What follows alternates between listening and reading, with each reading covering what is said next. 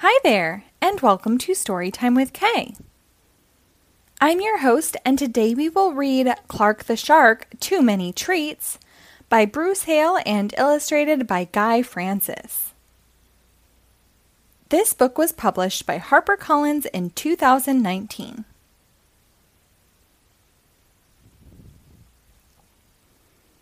I can't wait for tomorrow, said Clark the Shark. What's tomorrow? asked Benny Blowfish.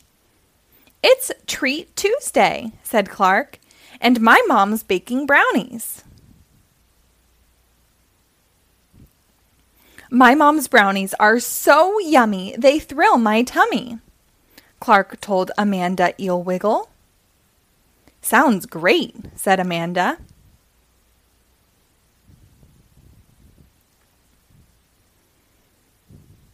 Mom's brownies are so sweet they can't be beat, Clark told Joey Mackerel. Have I said how much I love them? Oh, once or twice, said Joey.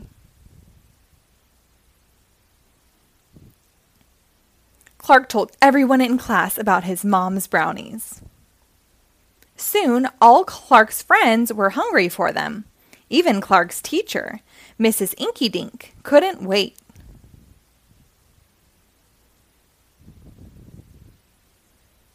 After school, Clark hurried home. And what did he see on the counter? Fresh baked brownies. Yum, yum, yum! Mom, can I try one? he called. But Clark's mom had gone shopping. He stared at the brownies. Someone should test them, he said, to make sure they're okay. Clark ate one brownie. Wow, said Clark, that's tasty. He eyed the dish. Sure, one brownie was good, but how could he know if the others were too? Maybe just one more, said Clark. So Clark ate another brownie. That's yummy too, he said. He eyed the dish again. Sure, those two brownies were good, but what about the rest? I can't let my classmates down.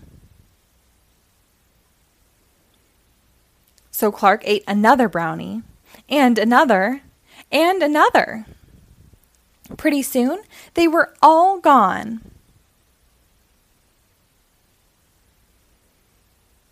Then Clark's mother came home. You're in trouble now, said Clark's brother Mark. Clark's mom was upset. How could you? she asked. After all my hard work.